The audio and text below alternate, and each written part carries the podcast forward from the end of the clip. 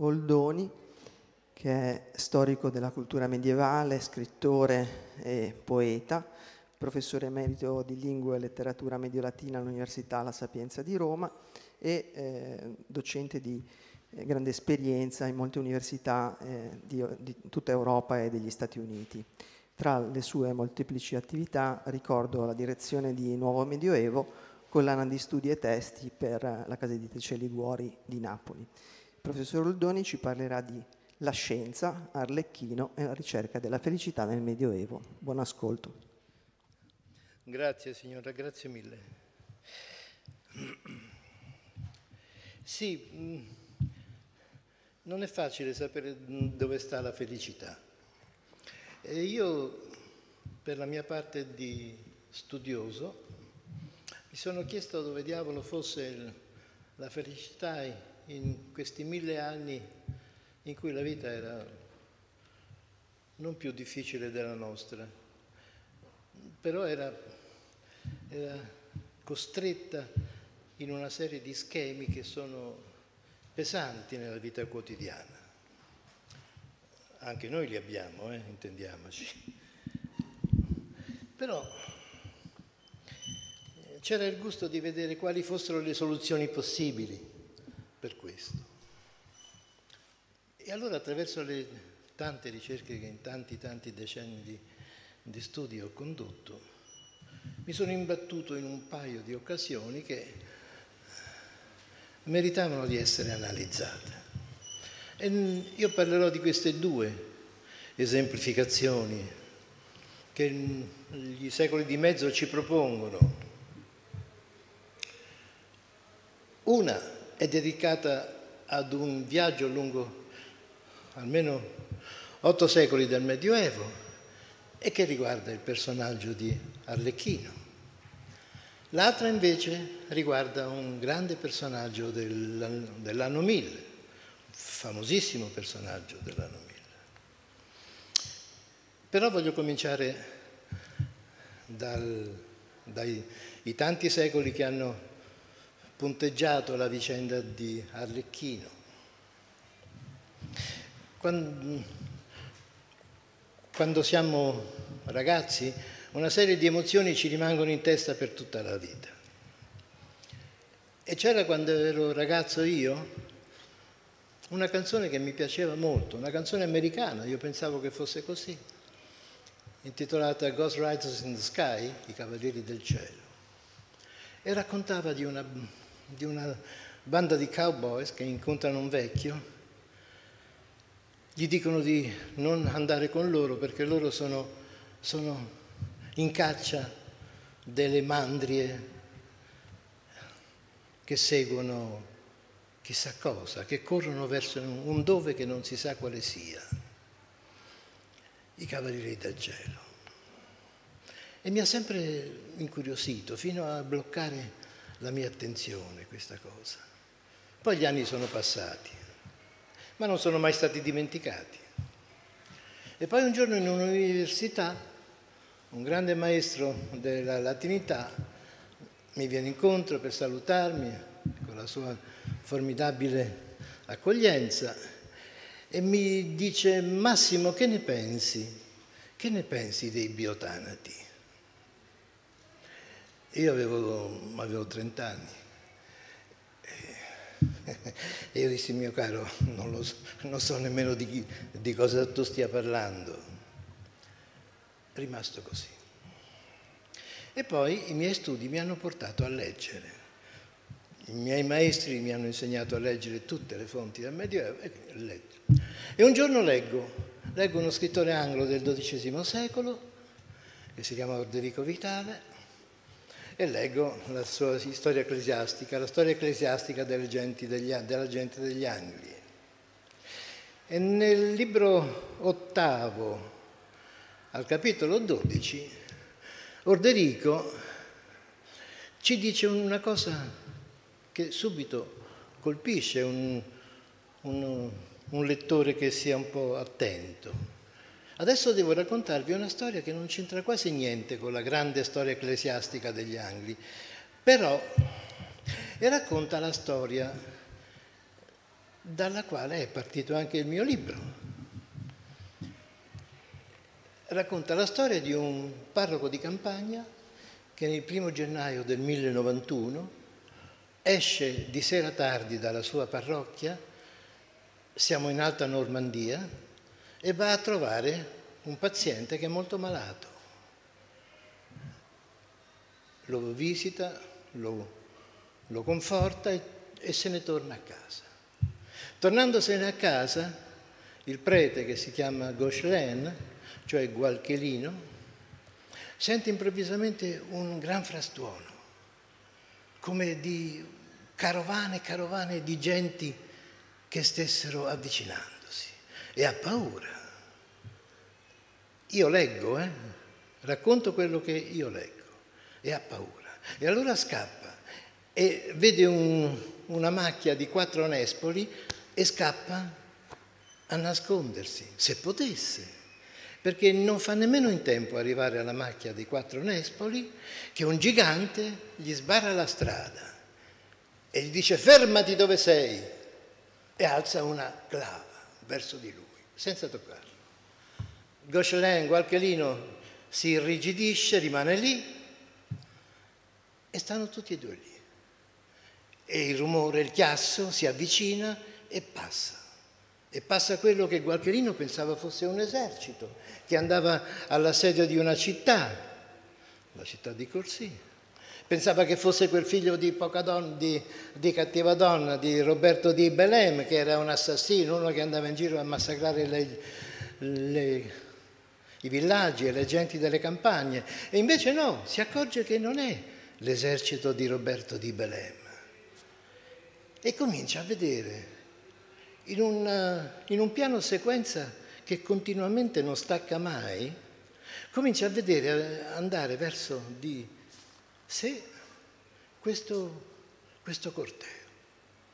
E allora riconosce dei preti, riconosce Mainerio che aveva ucciso un anno prima un suo prete amico, e poi vede un passare delle donne torturate a cavallo su dei pioli sui quali ricadono, poi vede passare un lungo corteo di becchini che portano delle casse, alcune casse sono piene, altre sono vuote, sulle casse ci sono dei nani e ci sono degli etiopi e poi arrivano i cavalieri, cavalli neri.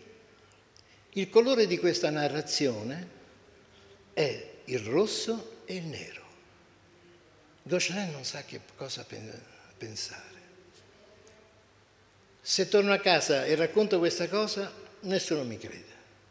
La chiesa da cui era partita ancora c'è in Normandia, a Bonmel. Devo fare qualcosa. Devo fare qualcosa. Prendo un cavallo, se passa un cavallo scosso senza cavaliere, posso prenderlo.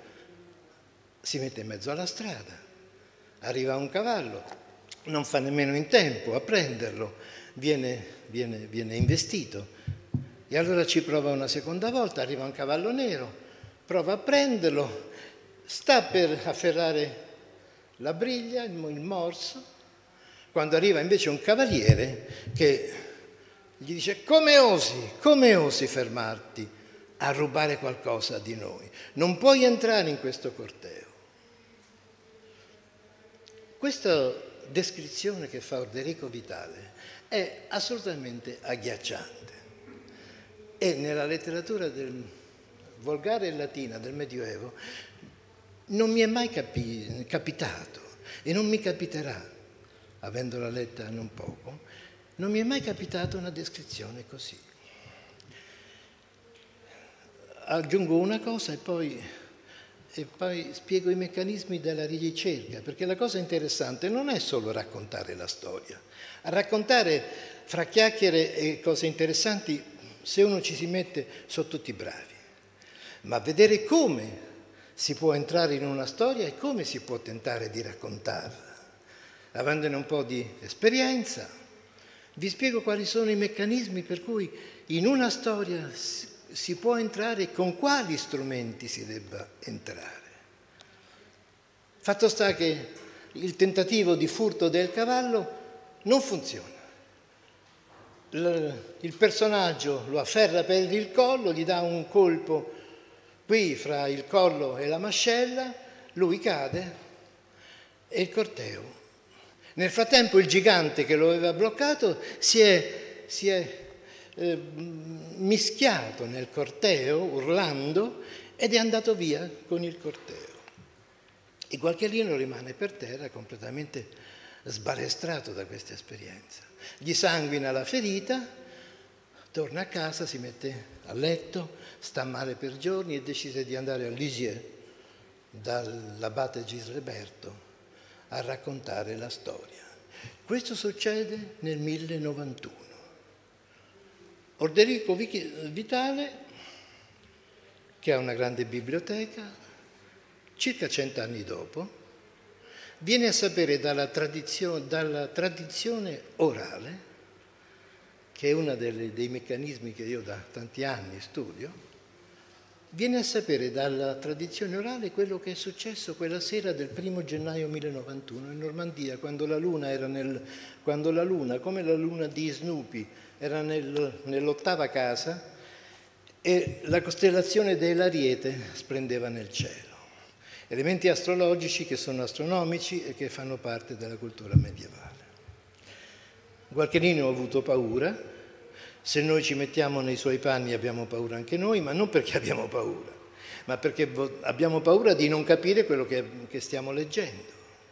Orderico ha paura di non capire se quello che sente dire di Gauchelin è vero e allora prende, prende la macchina, prende il cavallo e va a Lisieux a trovare Gauchelin, perché Gauchelin è rimasto lì, sta male, sta morendo, muore intorno ai 40 anni, è sempre stato male da quell'esperienza e lui vuole arrivare lì prima che quel, quell'eroico prete di campagna muoia. Si siede accanto a lui e si fa raccontare la storia. Si fa raccontare la storia.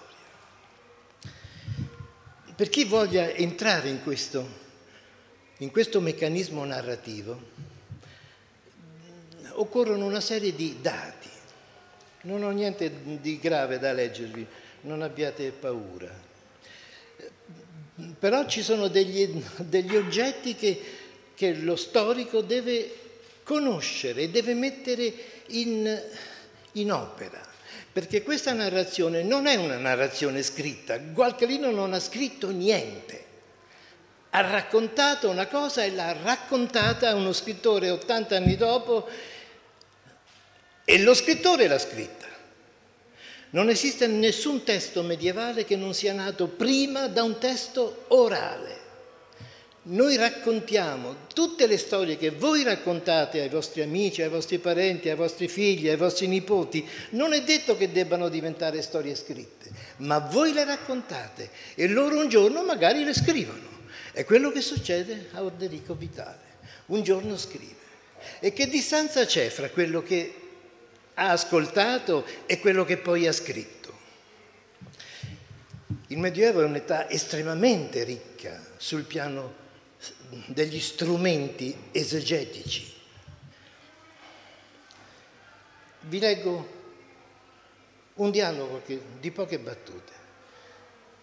Pipino chiede dove è posto l'uomo fra sei pareti e quali sono queste pareti? E sono sopra, sotto, dietro, a destra, avanti, a sinistra. Quindi sono sei non sono i quattro lati, sono i sei lati del mondo. E gli occhi che cosa sono? Sono le guide del corpo, i vasi della luce, i rilevatori dell'anima. E le narici? Chiede Pipino, e Alcuino. Le narici sono la raccolta degli odori e le orecchie che cosa sono? Sono il collettore dei suoni e la bocca. Che cos'è? La bocca è la nutritrice del corpo e le mani gli operai del corpo. Questi sono i sensi. La letteratura medievale, come quella moderna e contemporanea che per altri versi frequento, è tutta organizzata sulla valorizzazione dei sensi, perché è sui sensi che noi possiamo renderci conto di quello che ci tocca o che non ci tocca. Ma non bastano i sei lati del mondo, avanti, dietro, sopra, sotto, sinistra, destra, no? Non bastano i sensi, oltre ai sei lati del mondo. Basta quello che c'era scritto nella Bibbia. Come ha organizzato Dio la costruzione dell'universo? E allora il, il Medioevo ti risponde, come la Bibbia dice, che l'ha organizzata in, secondo tre parametri. Secondo la misura, il peso e il numero. E il Medioevo questo se lo ricorda. I sei lati del mondo, i cinque sensi, i tre parametri del creato. Bene. E però poi, quando io ti racconto una cosa, che succede? Tu che senti? Io racconto, e questi sono, sono gli elementi sui quali poi mi sono fermato per anni. Io racconto, quindi produzione, produzione di un testo orale. Nel momento in cui lo racconto, trasmetto, secondo tempo, trasmissione, produzione, trasmissione. Terzo tempo, tu mi ascolti, ricezione, produzione, trasmissione, ricezione. Quarto tempo, conservazione. Io penso a quello che hai detto. Conservazione. Quinto e ultimo tempo, la ripetizione. E lì, nel momento in cui scatta la ripetizione, Orderico Vitale scrive quello che vuole. E non è detto che sia quello che gli ha raccontato Gauchelin. E allora voi capite bene che di fronte a questo universo in movimento di sensazioni, di emozioni e di trasmissioni, un povero Cristo che vuol capire si deve mettere lì e comincia a, a cercare tutti i dati, comincia ad analizzare segmento per segmento il corteo, perché ci sono i nani, chi sono i, i biotanati, questi che appunto si, si bloccano, che afferrano Gosselin, i personaggi che passano, che sono tutti morti viventi, biotanati, redivivi, morti viventi, zombie, chiamiamoli come si voglia però sono anche vivi, però non si può entrare nella loro eh, circolarità. Circolarità perché questi si sollevano da terra come i cavalieri del cielo. E i cavalieri del cielo, l'ho scoperto circa 25 anni dopo, è una tradizione irlandese che hanno portato gli irlandesi all'inizio dell'Ottocento negli Stati Uniti e poi gli Stati Uniti ne hanno fatto i cowboys ma la tradizione irlandese è, viene dall'inizio del, dell'Ottocento. E i Cavalieri del Cielo sono una masnada di redivivi che va a caccia delle mandrie di un Dio che per l'eternità fuggono. E queste mandrie sono guidate e cavalcate da personaggi che sono anch'essi dei biotanati. Devo cercare che cos'è la mazza. E perché Arlecchino non c'ha la mazza? Quando il, la maschera italiana di Arlecchino ha una mazza nascosta dietro. E da dove viene quella mazza? È la mazza del gigante. E l'altezza di Arlecchino non è molto superiore a quella normale? E i panni di Arlecchino, tutti colorati, da dove vengono? Quelli vengono dal XII secolo, dalla fine, dalla gente delle campagne che andava in città, ma questo ve lo posso spiegare fra qualche minuto. Allora diventa una caccia ai significati. I nani da dove vengono? I nani sono gli abitatori della terra, produ- producono gemme e non, e non hanno la, con- la concezione del tempo e non vivono il tempo come lo vivono gli uomini. E gli etiopi sono la rappresentazione, questo è tutto spiegato con racconti, devo dire, meravigliosi, perché il Medioevo sa raccontare in modo meraviglioso queste cose, sono la rappresentazione del, dell'inconscio e del male, la gente che vive là dove nessun altro essere umano potrebbe vivere, cioè in mezzo al fuoco. gli Etipi. Vi do un altro elemento. Ovviamente Arlecchino perché? Arlecchino, il signore dell'inferno, il signore del fuoco. Harlequin, le deformazioni che poi nel mio libro sulla storia di Arlecchino sono tutte spiegate, portano allo stesso Alichino che poi diventerà il famoso e non particolarmente interessante Alichino dantesco. Ma mi preme invece raccontarvi cosa succede quando Gauchelin tenta di afferrare un cavallo, non ci riesce, viene colpito, eccetera, eccetera. Una caratteristica dei redi vivi è che non possono staccarsi dalla propria maledizione, però possono contattare gli umani e chiedere agli umani di portare notizie alle loro famiglie. I morti hanno bisogno dei vivi perché hanno lasciato a metà molte cose. Quando una persona muore spesso eh, lascia a metà moltissime delle sue attività, debiti compresi. E i vivi stanno lì a cercare di far pari con la storia e con quello che è rimasto a metà. Ma i vivi sono anche costretti a certe a, certe, a certi incontri come Gauchelin. Nel XII secolo il cavaliere Enrico di Falkenstein si sente improvvisamente eh, preso da una furia che non riesce a capire, che sente alle spalle, si gira, si gira e vede un, un demonio.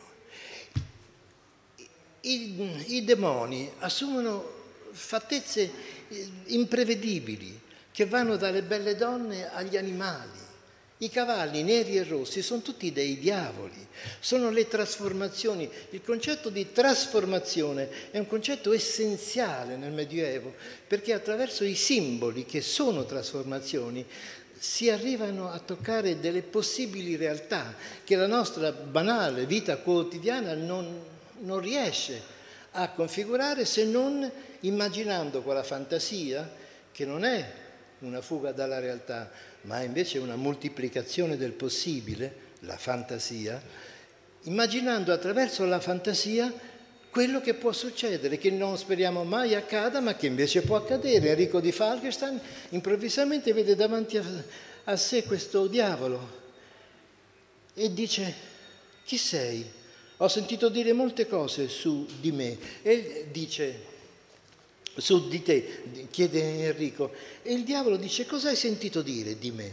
Improvvisamente questo essere che è impalpabile risponde da lontano, come se fosse una distanza, come dire, pandemica, risponde da, da lontano al, al vivo, perché l'essere è impalpabile. Ho sentito dire che hai fatto cose buone talvolta, e questo già ci stupisce, oppure moltissime cose cattive. E il diavolo dice spesso gli uomini mi giudicano e mi condannano senza ragione. Io non ho mai fatto male a nessuno, né ho mai aggredito qualcuno se non, se non provocato. E il cavaliere dice, ma allora dov'eri quando, quando hai deciso di incontrarmi? Io sono venuto qui da quella zona che sta al di là del mare. E adesso, dice Enrico, cosa vuoi da me? Io non ho niente a che fare con un demonio. E, e lui spiega, eh, spiega, io voglio che tu mi dia il tuo mantello, con il cappuccio. Allora un, uno che vuole raccontare la storia deve raccontarla tutta. Perché vuole un mantello col cappuccio? Che significato ha il cappuccio? Il cappuccio nella tradizione iconografica e simbolica del Medioevo copre la faccia e quindi impedisce di sapere chi c'è dentro al cappuccio, come il racconto di chi è? Il piccolo ma bellissimo romanzo di Italo Calvino. No? Il cavaliere è inesistente, c'è l'armatura, ma l'armatura è vuota, ma il cavaliere c'è. E il cappuccio può nascondere una realtà, una... E allora Enrico risponde no, non te lo do il mio mantello col cappuccio. Allora il diavolo gli chiede dammi la cintura e dammi anche una pecora del gregge che tu amministri. E, e lui dice no, non ti do ne, nemmeno questo. Allora il diavolo quasi disperato dice, beh, allora se vuoi dammi un gallo, un gallo. Come vuoi un gallo? Tu che sei un demonio vuoi un gallo eh, da me? Che devi farci col mio gallo? E il demonio dice voglio che canti, voglio che canti per me. Ma no, non te lo do. E allora il demonio dice nessun male del mondo può rimanere nascosto a noi. Sappiamo che anche voi avete bisogno di musica. E io potrei dire tutto quello che tu hai fatto negli ultimi anni, ma noi non, mm, dobbiamo avere una musica che venga dalla vostra creatività. E se ne va. Questo racconto è la descrizione di come Gauchelin ha incontrato, ha incontrato quel corteo e invece Enrico di Falkenstein ha incontrato questo povero diavolo, è il caso di dirle. E allora siamo costretti a chiederci che senso ha raccontare queste cose. E poi quanto Orderico ha modificato tutto. Ecco il primo elemento che ci mette sulla strada giusta. Questa continua insistenza di una realtà alternativa che è punteggiata dalla presenza attiva di redivivi e di demoni serve, serve fino a un certo punto, cioè fino a tutto il 200, diciamo fino anche a Dante, serve a devitalizzare una serie di paure che massacravano la mente dell'uomo medievale costretta a misurarsi con il proprio sentimento del peccato, con il proprio senso di colpa e con tutto quello che la letteratura dei penitenziali ci ha raccontato.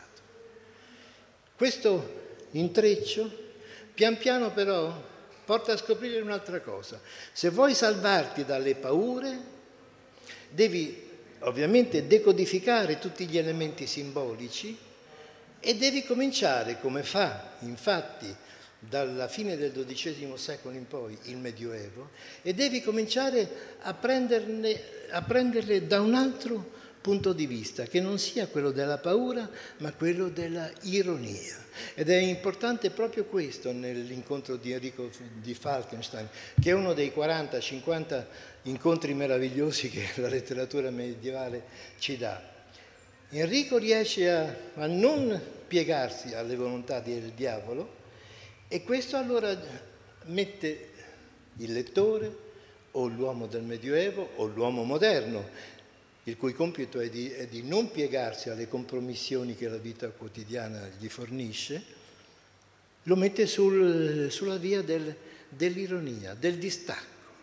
E allora il Signore dei morti, Lecan, comincia a diventare una possibile presenza diffusa dal XIII secolo in poi in tante, in tante eh, letterature, in tanti teatri in piazza, come la gente che oggi c'è in piazza dovunque. Ecco, questo è esattamente lo stesso processo di, di confusione che crea nello stare insieme un sentimento del superamento de, della paura. E da lì nasce la tradizione della maschera perché la maschera, che non è detto che contenga una persona, ma non è detto neanche che contenga un, un diavolo, copre una possibilità. Poi la puoi mascherare, perché i contadini del XIII secolo, quando andavano in città a recitare, a chiedere l'elemosina, si vestivano in tanti modi diversi per far finta di fronte ai cittadini nell'Europa delle libertà comunali per far finta di essere anche loro persone presentabili. E da lì nasce il multicolore maschere, della maschera di Arlecchino. È un modo di cercare la felicità? Non lo so, cosa eh, difficile da dire anche per, per noi, ma è certamente un modo di evitare di, di sentirsi massacrare dalle paure dell'uomo medievale. Ci sono altri metodi? C'è un altro metodo, c'è un altro metodo ed è quello che riguarda il secondo esempio che volevo portarvi, che nasce come, come l'incontro con Arlecchino da una lettura, da una lettura estiva. era un, mi ricordo quando, ma anche lì, molti anni fa, nel 1978-79, ero in montagna e stavo leggendo Il viaggio in Italia di Michel de Montaigne. E a un certo punto del viaggio in Italia di Michel de Montaigne, lui si trova nel 1581 a Roma e visita le sette basiliche, le sette chiese. E fra le sette c'è Santa Croce in Gerusalemme. Tutto vero, come fosse ieri. E dice, oh, non è possibile. Non ho mai letto in una chiesa una, una scritta più ingiuriosa nei confronti del Papa. Voi che fate quando tornate dal vostro periodo di vacanze? Almeno io così ho, fatto. Vai a Santa Croce in Gerusalemme a cercare di capire che c'era scritto è esattamente andata così. Allora vado dall'arciprete e dico, ma c'è un'iscrizione nella cordonata sinistra che porta giù alla cripta. Quale iscrizione? Lui non ne sapeva proprio niente. Allora dico, ma eh, c'era un'iscrizione dedicata a Silvestro II, il Papa. Oh, ma quello... Silvestro è, è sepolto a San Giovanni. Vado a San Giovanni al, al terzo pilastro della navata destra c'è il cenotafio di, di Silvestro II. Questo luogo del mondo, i resti di Silvestro che vi è seppellito conserva. E allora quando il Signore verrà riunirà al suono della tromba lui che aveva reso celebre il mondo, celebre la dottissima Vergine così come celebri rese i colli Romulei, capo del mondo. Dapprima Gerberto meritò la sede francigena del popolo, poi di Reims, del popolo di Reims, metropoli del suo paese. Poi meritò di elevarsi fino al nobile governo della chiesa di Ravenna e diventò potente. E dopo un anno, avendo mutato nome, ottenne Roma per diventare il nuovo pastore del mondo intero. Ottone III Cesare, al quale era molto legato e fedele con animo alleato, gli offrì questo. L'uno e l'altro hanno illustrato l'epoca con la brillante virtù della sapienza. Tutto il secolo gioisce, ogni male adesso è infranto, avevano occupato, eccetera. Questa è la traduzione mia dell'epitaffio che voi leggete a San Giovanni in Laterano c'è solo l'epitafio, la tomba non c'è. Allora lo storico si mette a cercare la tomba, si fa presto a sapere che poi stava nel, nel, nel pronao della chiesa, poi fu aperta, eccetera, eccetera. Questo si legge anche nel mio libro sull'incantesimo della scienza. Ma questo ne parla bene. E allora che diavolo aveva letto Michel de Montaigne a Santa Croce in Gerusalemme. Dove potevo cercarlo? Perché poi uno storico che non sa niente, che fa? E allora decido di mettermi, è stato un lungo lavoro, di mettermi per qualche anno a cercare tutti i viaggiatori che hanno percorso le basiliche di Roma dalla fine del 400 fino a che... E fu una ricerca che è durata un, un, due anni e mezzo. Arriva il momento in cui trovo, è ancora emozionante, in cui trovo che un viaggiatore tedesco del, del 1600, dell'inizio del 1600, eh, trascrive la iscrizione di Santa Croce in Gerusalemme. Devo confessarvi che fu, che fu un'emozione notevole per me. Nella iscrizione di Santa Croce in Gerusalemme è scritto questo. Grazie a Lorenzo Schrader, che alla fine del Cinquecento e a cavallo dei primi anni del Seicento ha, ha trascritto in un cattivo eh, latino corrotto dal tedesco, però su questo non, non ci sono mai stati problemi, ha scritto, ha trascritto quello che aveva letto. Nell'anno del Signore 1003, al tempo di Ottone III, il Papa Silvestro II, che prima era stato precettore, precettore dello stesso Ottone, insediatosi al pontificato, forse non pienamente secondo il rito, e avvertito da uno spirito che sarebbe morto nel giorno in cui sarebbe entrato in Gerusalemme, non sapendo che quello scelto era il sacello della seconda Gerusalemme, cioè la Chiesa di Roma, morì qui nell'anno quinto del suo pontificato, nel giorno stabilito, mentre celebrava la funzione divina. Per grazia divina, tuttavia, prima della comunione, per una degna penitenza, fu subito pronto. Silvestro II fu ricondotto quindi ad uno stato di possibile salvezza. Dopo la funzione, infatti, rese manifesti al popolo tutti i suoi crimini diede disposizione che per castigo dei misfatti compiuti il suo corpo fosse trascinato da cavalli indomiti attraverso la città e fosse abbandonato, eccetera, eccetera. La iscrizione di Santa Croce in Gerusalemme mi spiega che lo scienziato, che è l'emblema dell'anno 1000, Gerberto Doriac, nato nel 540 in Auvergne, a Aurillac, dove c'è ancora la statua, in realtà parlava con uno spirito e quello spirito gli aveva predetto che sarebbe morto a Gerusalemme. Lui, con tutta la supponenza dell'uomo di scienza, però questa non è una frase di critica ma di ammirazione, decide di non andare a Gerusalemme e siccome i supponenti sbagliano sempre, va a Santa Croce in Gerusalemme ed è fregato lo stesso. Ma Gerberto invece non era un uomo supponente, era un cattivo carattere. E la sua storia, raccontata nel libro, riproduce uno degli elementi, uno dei grimaldelli che accanto al, all'ironia e alla, e alla, maschera in piazza del diavolo che diventa appunto il diavolo di Arlecchino, cioè l'Arlecchino della maschera della commedia dell'arte italiana, uno degli altri grimaldelli per per togliere l'uomo dalle sue ossessioni di paura era sapere.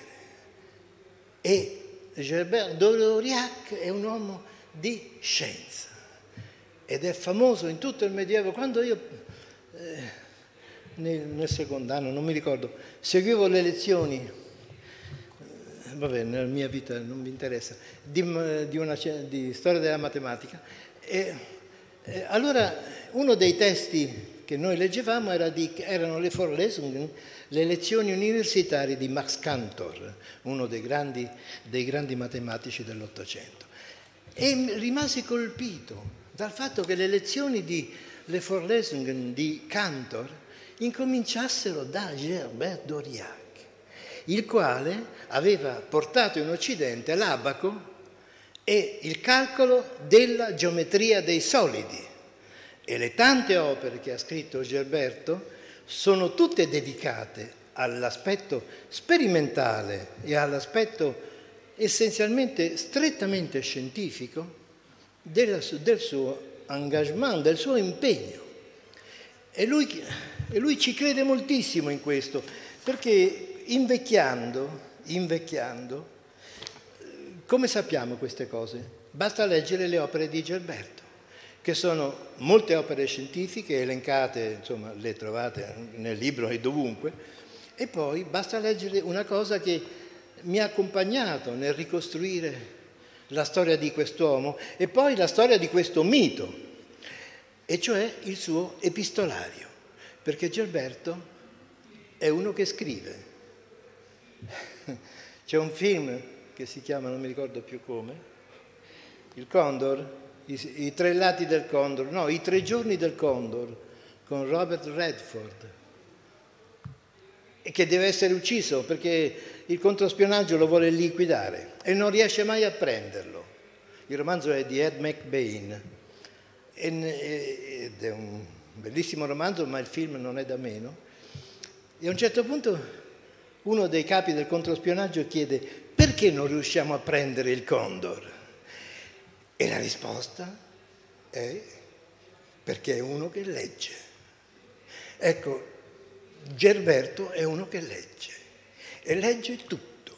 È uno dei maggiori bibliofili, bibliofili del Medioevo, è uno dei maggiori provocatori di trascrizione dei classici latini e greci, e però legge anche le opere fisiche e matematiche. E inventa l'organo a mantici, l'organo, quello che poi noi sappiamo come organo, inventa l'orologio ad acqua, concepisce le sfere armillari. E quando di fronte a tutto questo sapere, quest'uomo si vede essenzialmente trattato male, anche se poi diventa papa perché Ottone III lo protegge, lo mette lì a fare il papa, e fu un papa equanime e sereno non si legò nulla al dito, però si ricordava tutto e ce l'aveva a morte con qualcuno, ma non lasciò mai che trapelasse. E quando in questa vita difficile, che gli dà molte delusioni sul piano politico e molte solitarie soddisfazioni sul piano scientifico, deve confidarsi con qualche corrispondente, con qualcuno dei suoi pochissimi amici, scrive Entrati in questo mare della vita, in tempesta, abbiamo fatto naufragio. E adesso piangiamo perché mai una spiaggia è sicura, mai un porto ci soccorrono. Fra le gravi pene delle preoccupazioni solo la filosofia, la scienza possono essere di qualche giovamento. La vittoria del discepolo, e parla dei suoi, è la gloria del maestro, e lui tale si sente. Ma ti confesso, scrive a San Gerò, scrive al suo amico San Gerardo Doriac, ma ti confesso che i giorni mi valgono anni, cioè per me i giorni sono lunghi come anni. E allora tu continui a leggere Gerberto, ti rendi conto che la storia della scienza gli riconosce tutto e poi però ti rendi conto che la storia della cultura europea a quest'uomo ha creato addosso l'etichetta di un papa diabolico e di, una, e di, di un preambolo faustiano che lo infilza in questo ruolo. E allora che fai? Ma questo è un altro discorso. Studi il mito di Gerberto, che però in questo libro sulla sua vita e la, il rapporto con la scienza non, non ho studiato perché è il tema di un altro libro. Ma anche per Gerberto questo ha significato mm, devitalizzare la paura, abbattere il rischio dei nemici. E quindi queste sono due soluzioni utili, la scienza e l'ironia, per cercare di, diciamo così, di devitalizzare le delusioni della vita. Grazie.